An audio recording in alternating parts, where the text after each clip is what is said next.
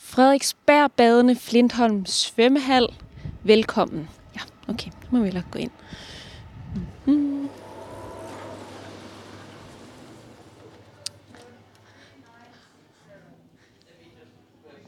Der har vi den jo. Nå, må heller lige købe en billet. Du, du, du. Hej. Hvad, kost, hvad koster en billet? En billet til 25 meter. Det koster 35. 35 kroner. Ja, jamen værsgo. Måske skal vi igennem her. Ja, det ser rigtigt ud. Okay. Der er gang i den. Nøj, hvor har varmt. Hov, er det nogle... Det tror jeg, det er nogle skolebørn, der har undervisning. Og klokken den er ved at være 9. Hej, er du livredder? Ja. Må jeg spørge dig om noget? Ja. Jeg har læst en bog med en pige, som er ude og bade i en pool med sin far. Og så laver faren mange bomber. Og så får han at vide, at vandbomber, ikke? Så får han at vide, at livredden, det må han ikke. Må, må folk godt lave bomber her i vandet? Ja, selvfølgelig må de det. Det må de, ja. Bare, bare de passer på sig selv, så øh, må de gerne. Er der andre ting, man ikke må i en svømmehal? Ja, man må ikke løbe. øhm, og øh, så skal man selvfølgelig huske at vaske sig ordentligt, inden man, øh, man går i vandet. Og øh, selvfølgelig tage hensyn til de andre gæster også. Men øh, ellers så øh, er man her jo for at, at hygge sig og svømme rundt i vandet og, og være, være her og have det godt. Så, øh, så der er mange ting, man gerne må, men der er også nogle regler, der lige skal overholdes. Ja. ja.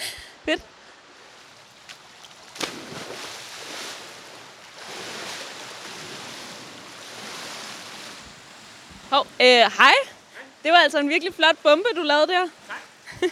Må jeg spørge dig om noget? Ja. ja. Øhm, jeg er i gang med at lave en podcast om højtlæsning.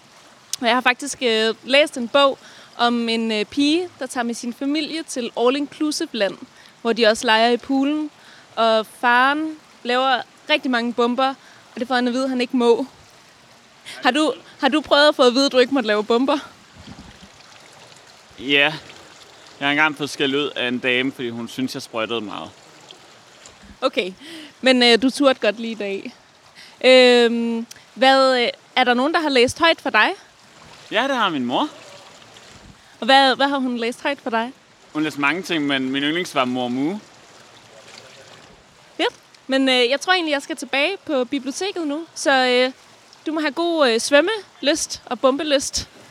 Tak. Jeg tror, jeg skal ind i rutsjebanen.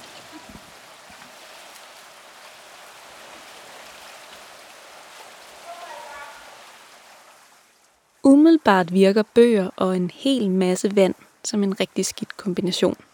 Så hvad laver jeg egentlig i Flintholm svømmehal? Og hvad er det med alle de bomber? Det kan du jo tænke lidt over. For bøger til børn rejser tit en masse spørgsmål, man selv skal svare på. Og så er de fulde af finurlige karakterer, hjemmelavede ord og magiske universer. Og vi voksne har et helt særligt ansvar for at invitere børnene ind i de her bøgers verden. Her på Biblioteket Frederiksberg møder vi mange forældre, som synes, det er svært at få læst højt for deres børn. Så det med højtlæsning er måske ikke så nemt, som det bare lyder. Vi har derfor lavet en podcast, hvor man kan stille alle mulige spørgsmål om højtlæsning. Og i det her afsnit skal vi prøve at stille og svare på nogle af de mest simple af slagsen. Vi håber, at du, som lytter med, får mod på højtlæsning sammen med børn. Og hvem ved, måske gemmer der sig også en læseoplevelse for dig i bøgerne om flyvefisk, moderne feer og pinlige forældre. Mit navn er Lærke, og jeg er børnekulturformidler på Biblioteket Frederiksberg. Velkommen til Højt at læse, en podcast om højtlæsning.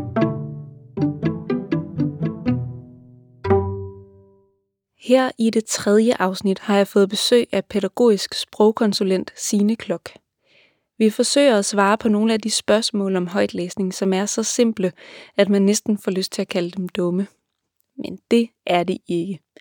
Lyt med og bliv klogere på forskellige former og tidspunkter for højtlæsning, og hvad vandbomber i Flintholm svømmehal har med det hele at gøre. Rigtig hjertelig velkommen til dig, Signe. Tak. fordi du vil komme her i dag. Øhm, I det første afsnit af den her podcast, der forsøgte jeg sammen med forfatteren Anne-Sophie Hammer at svare på spørgsmålet om, hvad det er, højtlæsningen kan. Og i det andet afsnit, der havde jeg besøg af min kollega Michelle, hvor vi dykkede lidt mere ned i bøgerne og prøvede at svare på spørgsmålet, hvad man overhovedet skal læse højt. Og i dag, der skal du og jeg vende blikket mod hverdagen og vaner omkring højtlæsning. Vi skal forsøge at gribe det hele lidt mere konkret an. Og fordi at du har den faglighed, du har, så tror jeg måske også, at vi kommer ind på, hvad det er, højtlæsning kan i forhold til øh, barnets udvikling. Hmm. Øh, vil du ikke præsentere dig selv? Jo, det vil jeg. Øh, jeg hedder Signe Klok, øh, og jeg har øh, egentlig en baggrund inden for øh, det, der hedder audiologopædi, som er tale-høre pædagogik. Øh, og lige nu så er jeg ansat som øh, pædagogisk sprogkonsulent i Frederiksberg Kommune i dagtilbudsafdelingen. Øh, og det betyder, at jeg øh, kan øh, øh, vejlede og rådgive og give sparring til øh, pædagoger og forældre i forhold til børns sådan, almindelige sprogudvikling. Og så er jeg mor til øh, to piger, en på 6 og en på øh, 9, og de hedder Iben og Liva. Hvad oplever du øh, er forældres udfordringer i forhold til at læse højt med deres børn? Øhm, sådan helt overordnet set, så noget med tid. Altså, at det er rigtig svært. Øh, de fleste børnefamiliers liv er fyldt op med aktiviteter og øh, ting, de skal, og ting, de, øh, ting, børn har lyst til. Og det er den næste ting, det er det her med, at der er også rigtig mange andre tilbud. Og der er for eksempel nogle tilbud, som er øh, som stimulerer børn på en anden måde end læsning, måske gør øh, helt klart alt efter, hvordan forældre går til det. Men, øh, men for eksempel den famøse iPad og, og mobiltelefoner kan jo gøre noget helt andet for børn, end, end det at sidde ned med en bog. Og det gør også, at forældrene er taget ud af ligningen. Så det er noget, der kan gøres, når forældrene laver andre aktiviteter. Men det betyder også, at, at tiden ligesom allerede er fyldt op. Så det der med at få øh, skabt nogle rum, hvor man... Øh, hvor man læser, i stedet for at gøre noget af det andet, man ellers gør. Øh, det er en af de helt klare barriere. Og så tænker jeg, at øh, så noget med, at, øh, og det er sådan lidt en antagelse, men i rigtig mange børnefamilier, der tror jeg, at bogen har en, øh, en, en status i forhold til andet legetøj, som noget lidt skrøbeligt, og som noget, vi skal passe på, øh, og som noget, børn skal have sammen med voksne, så de ikke ødelægger dem, øh, eller sådan noget den stil. Og det er en, en helt klar barriere, at bøgerne ikke ligger der, hvor børnene kan tage dem og initiere en aktivitet ved hjælp af bøger. Jeg havde tænkt, at jeg ville fortælle om øh, en veninde, jeg har, som blev mor for første gang i december. Og øh, vi var ude at gå en tur, da hendes datter var omkring øh, to måneder gammel. Og, øh, og så, så pludselig så udbryder hun, ej Lærke, jeg ved godt, det er lidt pinligt, men jeg havde så tænkt, at jeg ville spørge dig, hvor, hvornår kan jeg overhovedet begynde at læse højt for hende? Og hun er langt fra den eneste, der stiller det spørgsmål. Øh, og, jeg, og jeg synes, det er meget sigende, at hun synes, det var pinligt. Øh, fordi at, at for mig så er det meget naturligt, at man ikke kan vide alting, øh, når man er forældre. Og, øh, og derfor så, så kunne jeg egentlig godt tænke mig at prøve at stille nogle af de spørgsmål, som, øh, som der er nogen, når, når nogen stiller mig de spørgsmål, siger, ej, det er pinligt, eller det er måske lidt et dumt spørgsmål, for ligesom at, fordi jeg synes ikke, det er et dumt spørgsmål. Øh, så nu tager vi det lige helt ned, øh, og så starter jeg med at øh, spørge dig om, hvornår kan man begynde at læse højt for sit barn? Jamen, det kan man fra de bliver født nærmest. Altså, øh, noget, af det, noget af det, vi siger til øh, øh, forældre, der lige har fået en baby, jamen det er jo opfordring om at tale. Altså øh, det der med, at øh, øh, man tænker, de forstår ikke, hvad jeg siger, og de kan jo heller ikke svare om. Altså man, man bliver meget den, der øh, skal initiere øh, samtalen. Men der er jo kontakt og udveksling, og for, for voksne, der er det nemmere at have den kontakt og udveksling, hvis man tager udgangspunkt i noget, man allerede øh, kender, og, og som øh, driver lidt sig selv. Og det gør for eksempel højt læsning. Altså man skal jo ikke, øh, man behøver ikke tage hos Andersen frem og begynde at læse for sin nyfødte, men, men man kan godt øh, begynde at kigge i en Lotte Totte-bog, fordi øh, altså, øh, sådan den ypperste form for sprogstimulering, det er jo der, hvor vi har et fælles tredje. Og når du siger øh, fælles tredje, vil du ikke beskrive, hvad, hvad, hvad, hvad går det ud på? Altså når vi øh, med de helt små børn, der har interaktionen, den er meget mellem øh, mig og dig og gennem øjenkontakt.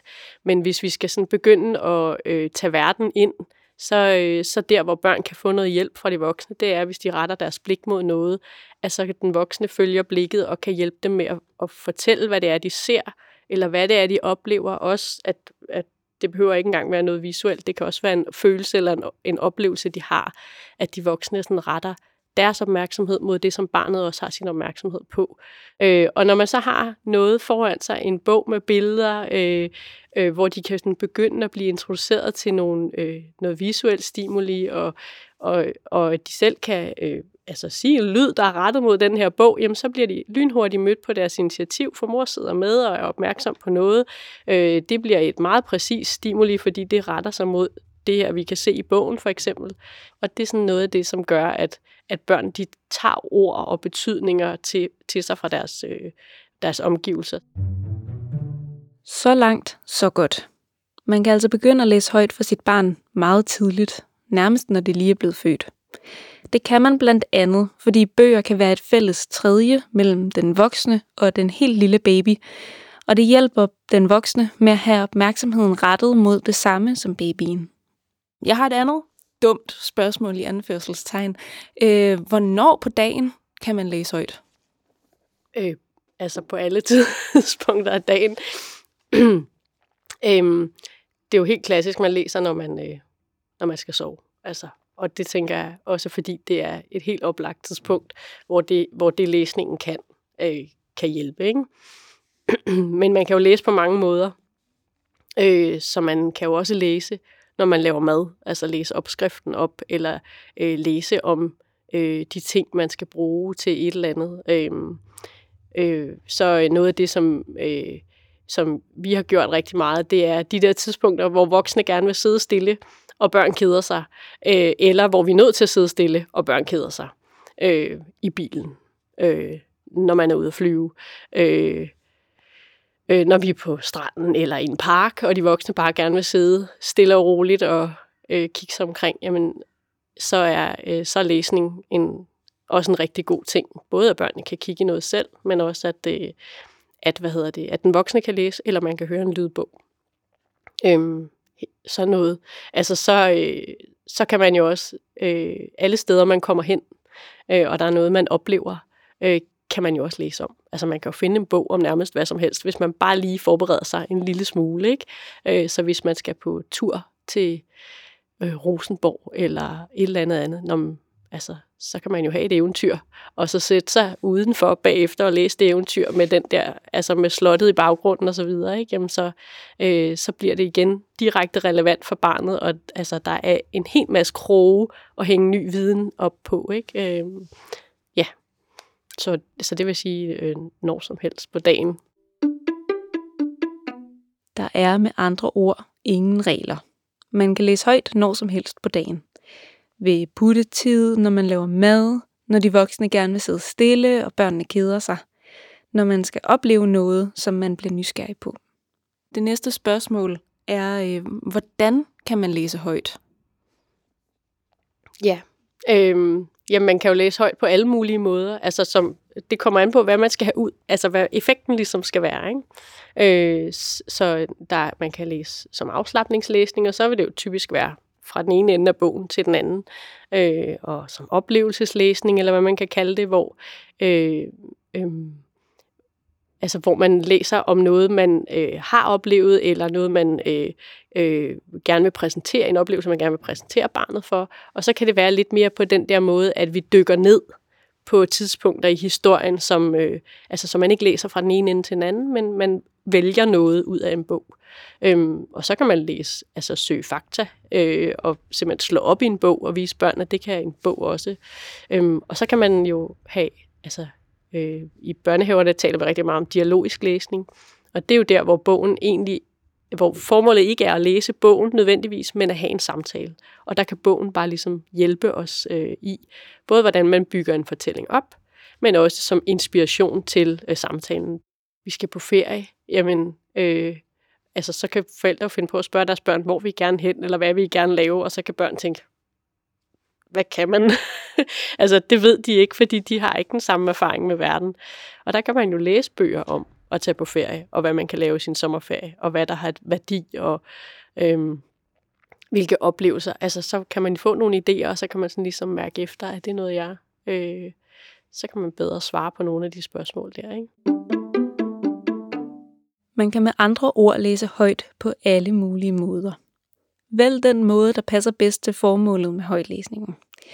Afslappningslæsning, oplevelseslæsning, søg fakta ved at slå op i en bog, dialogisk læsning, eller som anslag til en samtale om en ferie, om at starte i børnehave, om fødselsdage osv. Øhm, det sidste dumme spørgsmål. Er der nogen måder at læse højt på, som er bedre end andre? Øhm, altså sådan rent læringsmæssigt, så hvis barnet skal udvikle sit ordforråd eller udvikle sit sprog ud fra øh, læsning, så, så er øh, dialogisk læsning klart det mest effektive.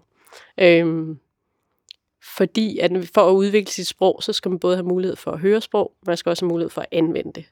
Øhm, og så skal man have mulighed for at øh, selv bringe det øh, ind i samtalen eller ind i læsningen, som man bliver optaget af. Fordi det er jo, altså, jo mere optaget man er af noget, jo, mere, jo længere tid kan man holde sin opmærksomhed på det, jo, jo mere øh, sådan egen drift har man til at blive i det og blive ved med at opsøge ny viden om det. Ikke? Øhm, men, men der kan jo være mange andre formål med læsning, så hvis formålet er at, at få tempoet ned og roen på, jamen, så kan det være lige så fint, at, at, øh, at forældrene bare læser højt. Øhm. Og gør det noget, hvis man springer i bogen, eller starter bagfra? Eller? Overhovedet ikke. altså, det er jo, altså, jo mere at barnet får indflydelse på læsningen, jo længere tid tror jeg, de kan blive der. Og, øh, og, og det er jo det, vi gerne vil have, at de bliver der. Altså, nogle af de forældre, jeg møder, som har rigtig svært ved at, at komme i gang med at læse, øh, så handler det jo om, at de ikke oplever, at barnet har lyst til at læse. Og der tror jeg, at nogle gange, så får de stukket foden i den fælde, der hedder, at det, vi skal tage en bog, og vi skal sætte os ned og læse. Øhm, og det behøver man ikke. Altså, det kan også være sådan, at man læser om noget, som barnet er i gang med at lege, øh, eller at barnet kan få lov at komme til eller fra. Om så skal de lige ud og gøre noget, men så må de gerne komme tilbage. Altså, øhm, og så samtidig så handler det også om at insistere lidt på, hov, vi, jeg læser lige den her side færdig, inden for et overskueligt niveau, sådan få barnet ind i det her med, at vi sidder ned og læser, og, og, og du kan også få noget ud af det på en eller anden måde. Ikke? Så børn må gerne sidde og lege, sidde og tegne, mens at man læser højt for dem? Helt klart, ja. Altså hvad som helst nærmest. Ikke? Øhm, øh, hvis de tegner og leger samtidig, øh, så er det klart, så får de nok en anden, altså hvis de tegner det, man læser om, for eksempel, ikke? og sådan, øh, at der ligesom kommer noget flow i det, øh, så får de nok mere ud af historien. Men øh, hvis de leger, mens man læser, så, så bliver det jo en anden oplevelse, øh, end hvis de sad og lyttede til historien. Ikke? Øh, det, altså jeg, personligt kan jeg for eksempel ikke lytte til en lydbog, mens jeg arbejder og prøver at skrive mails. Altså så går mine tanker til det, jeg er i gang med at lave. Ikke? Så, så der er nogle øh, aktiviteter, der er mere egnet til at få, få det input fra bogen, øh, som, som man godt kunne tænke sig, eller øh, som var mest effektivt i forhold til en sproglig udvikling. Men som en ramme for et øh, samvær øh, mellem forældre og børn, så er det at få læst højt, mens man sidder og tegner eller leger eller noget i den stil, er jo også altså med til at skabe den fælles oplevelse. Ja, ja. og kan give en, en, øh, det kan skabe god stemning, og det kan også tage lidt presset af fra, altså øh, vi er jo rigtig, nogle af os har meget svært ved at sidde sammen og bare være stille, ikke? Øh, og det kan jo måske fritage nogle børn fra det der lidt pres, der kan være i forhold til, at de skal sige noget, eller, eller øh, ja. Øh, for nogle børn er det også det med, at, at hjernen ligesom skal være i gang, for at de kan holde sig altså for at de kan holde sig i aktiviteten og holde sig ved aktiviteten.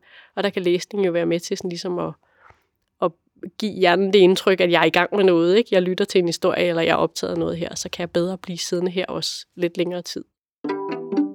Nogle gange, så, øh, så, så handler det der med at læse også om, at vi, vi voksne måske øh, har glemt lidt, hvordan det er at lege og være animeret og sådan. Altså, så, så noget af det, øh, der måske også kan gøre øh, læsningen enormt øh, uinteressant for børn, er, at vi tager den der bog, og så læser vi sådan øh, lidt toneløst og lidt kedeligt. Ikke? Altså, jeg tror også, mine børn øh, synes jeg også helt klart, det er sjovest, hvis jeg laver lidt stemmer om, eller øh, øh, sætter lidt ord på nogle af billederne, eller sådan stemninger på nogle billeder. Altså for eksempel læser vi Hundemand lige nu, ikke? og det er jo en tegneserie, og der er jo sådan talebobler, så det der med at lave stemmerne om og animere det lidt, og så er nogle af billederne jo sådan set bare ansigtsudtryk. Og det for børnene, når de selv læser højt, jamen så, så får de jo selv de der oplevelser indeni, hvordan føles det ansigtsudtryk, eller hvad siger man til det ansigtsudtryk. Men når man læser den højt, jamen så er man jo nødt til at lave lydene, ikke? Altså, så nu ser det ud, som om han tænker, hvordan lyder det, altså øhm, uden at sætte ord på, ikke? Men sådan, huh? og altså sådan få det gjort lidt interessant. Man skal ikke lægge det pres på, på sig selv. Altså, for nogle forældre, så det, kan det være grænseoverskridende, så skal man lige øve sig lidt på det. Og det skal man selvfølgelig heller ikke sådan blive demotiveret af, at man skal sidde og være skuespiller, mens man øh, læser højt. Men, men for nogle børn handler det også om, at det bliver simpelthen for kedeligt og uinteressant. Ikke? Og hvis vi bare kan tage os lidt sammen og gøre det lidt sjovt, øh, så, øh, så tror jeg også, der vil være flere børn, der vil fange af det. Der kan være mange formål med læsning, og der er mange måder at læse højt. Giv barnet indflydelse på læsningen. Lad barnet tegne eller lege, mens du læser højt, det kan hjælpe børnene til at slappe af og lytte efter. Og bogen kan sagtens være en ramme for et samvær mellem barn og voksen, også når barnet leger eller tegner imens. Nu har vi været nede i det, sådan, det konkrete og det lidt, de lidt simple spørgsmål, og så kan jeg godt tænke, tænke mig, at vi bevæger os lidt op igen. Øhm, fordi jeg kunne godt tænke mig at spørge dig om, hvad giver det børn, at vi læser højt for dem? Øhm, men det giver dem jo alt muligt ud over øh, den viden, altså man kan få fra en historie, og de oplevelser, man kan få fra en historie. Men det giver dem også det, at de lærer, hvordan man bygger en historie op.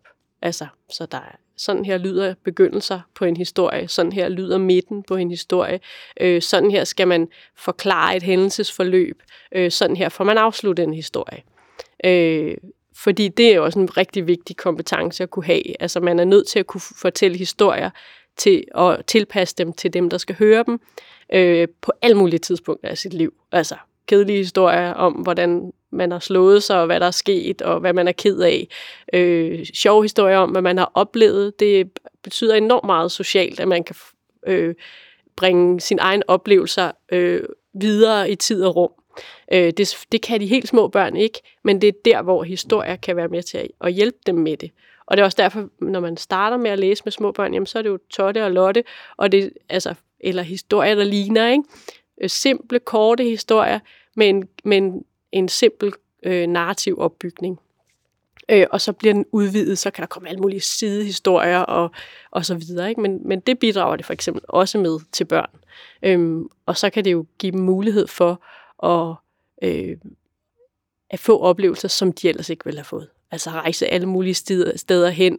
Øh, det kan stimulere deres øh, fantasi, øh, og, så, og så kan de få den øh, kæmpestore gave, at øh, hvis der er noget, man ikke ved, øh, eller noget, man ikke forstår, øh, så kan man faktisk finde den. Det er der andre, der ved, eller andre, der forstår, og den, den vigtigste sådan, måde at bevare det på, det er gennem øh, skrift og, og øh, billeder, øh, og dem kan man finde i bøger, eller øh, på nettet, altså, men ja, så læsning kan jo også være sådan noget, ikke på hjemmesider. Øhm, men, men den der øh, øh, fornemmelse af, eller forståelse for, at, øh, at øh, ting ude i verden øh, behøver man ikke selv opdage eller lære, hvordan det fungerer. Det kan man faktisk få indblik i øh, via andre kanaler. Ikke? Hvis du har hørt nogle af de andre afsnit af Højt at læse, har du måske regnet ud, at vi er ved at nå til det sted i afsnittet, hvor min gæst skal komme med sin anbefaling. Og at den anbefaling har noget med Flintholmens svømmehal og vandbomber at gøre. Og du har ret. Der var en helt særlig grund til, at jeg befandt mig i svømmehallen for at udspørge vandplaskende gæster om deres højtlæsningsminder. Signe, jeg har også bedt dig om at tage en bog med i dag, en højtlæsningsbog, som du gerne vil anbefale til andre.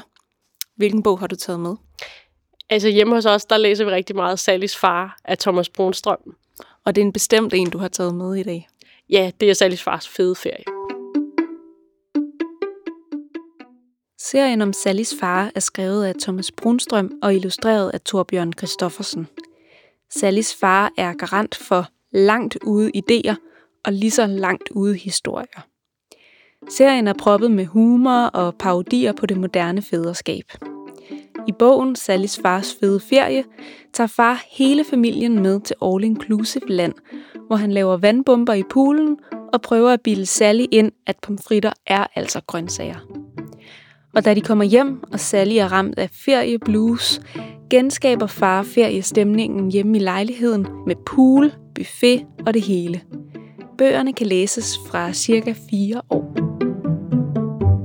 Sallys fars fede ferie har været sådan aktuel, fordi at øh, øh, min ældste datter har synes det her med at holde ferie, det er fedt og dejligt, og det kan, hun kan bedst lide at være derhjemme. Øhm, og det her med at holde ferie, det er super fedt, bortset fra, at hun bliver optaget af, at øhm, ferie slutter. Øh, så hun, altså allerede fra den første dag, vi har ferie, begynder hun jo at tænke på, hvornår, åh oh, nej, nu er, der kun, nu er der kun en uge tilbage, eller noget i den stil. Inden de skal spise aftensmad, hviler de sig lidt på hotelværelset. Sally tænker på dagen, der snart er slut. Det har været helt vildt sjovt, men Sally kan ikke lade være med at spekulere på, at de kun skal sove på hotellet seks gange, og så skal de hjem igen.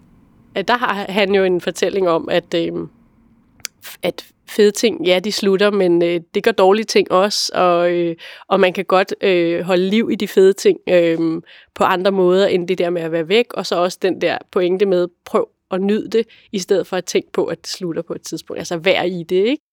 Da Sally cykler hjem efter det, der føles som verdens allerlængste dag, begynder det oven i købet at regne. Sally er sur. Men da hun kommer hjem, bliver hun meget hurtigt i meget godt humør igen. Far har nemlig en overraskelse. Han har skruet helt op for alle radiatorerne, så lejligheden er helt varm. Han har hentet nogle liggestole frem fra kælderen og sat dem op i stuen. Han har også pustet badebolde og badedyr op og fyldt et kar med vand. Det er et ret lille kar, men det er alligevel skægt at lege swimmingpool. Og så kan man sige, at Sallys far, øh, historierne kan også det, at der er en lillebror, Eddie, øh, og der er en storsøster. Øh, øh, og, øh, og altså Eddie og Sally der, de ligner meget godt mine børn sådan i personlighed. Så øh, noget af det, vi gør, når vi læser den højt, så laver vi navnene om. Altså min yngste datter hedder Iben, min ældste hedder Liva, dem så i stedet for at læse Eddie, så læser vi Iben og Liva. Og de, altså, når, hvis vi bare læser den almindelig, så griner de. Men hvis vi læser den med deres navne, så det bliver sådan, altså som om det er dem, der kunne finde på at gøre sådan noget der, øh, så, altså, så nærmest skriger de af grin, ikke? Far bliver ikke engang sur, da Eddie laver en bombe, og der kommer vand ud over det hele. Bagefter vil Eddie gerne prøve at have dykkerbriller på, stikke hovedet ned i toilettet og så trække ud. Men det synes far alligevel ikke er en specielt god idé. Også hvad faren gør, jamen så øh, selvom at der jo bare står far, når vi læser den almindelig, jamen når vi læser dem med deres navne, så får de sådan indtryk af, at det er vores historie, vores familie, så er det også vores far, der gør det der, som Sallys far gør, øh, som nogle gange er helt øh, åndssvagt. Og den, den trækker på noget af det der, som børn synes er fedt, og som voksne synes er heller ikke kan lade være med at grine af med altså, platte ting, som tis og brud og, og sådan noget. Ikke? Men, men, den, men den er også sådan meget reflekteret og øh, øh, øh, klog på en eller anden måde. Ikke? Med billedet af Sallys lillebror Eddie med dykkerbriller på og hovedet nede i toiletkummen på nethinden, siger jeg farvel til dig, Signe. Tusind tak, fordi du kom, og for at minde os om både kloge og sjove ting ved højtlæsning. Selv tak. Lad os lige opsummere de sidste pointer. Nummer 1. Der kan være mange barriere i forhold til at læse højt med børn. En af dem er tid. En anden er, at det kan være svært at skabe det rum, hvor man læser og ikke laver andet, for eksempel ser på iPad eller telefon. Nummer 2. Tag bogen ned af reolen, så barnet selv kan tage den frem, ligesom alt det andet legetøj. Nummer 3. Højtlæsning kan lære børn, hvordan man bygger historier op, så børnene selv kan fortælle om deres egne oplevelser. Og nummer 4. Højtlæsning giver børn oplevelser, de ellers ikke ville have haft, og det stimulerer deres fantasi.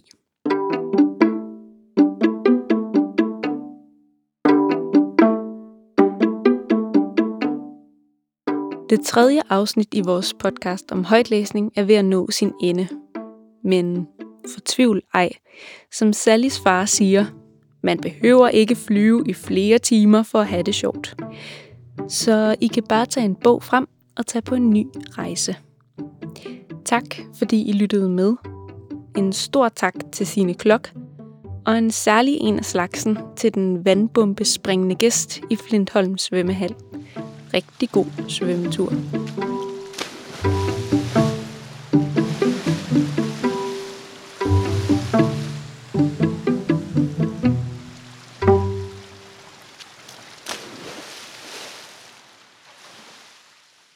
Denne podcast blev produceret af Biblioteket Frederiksberg.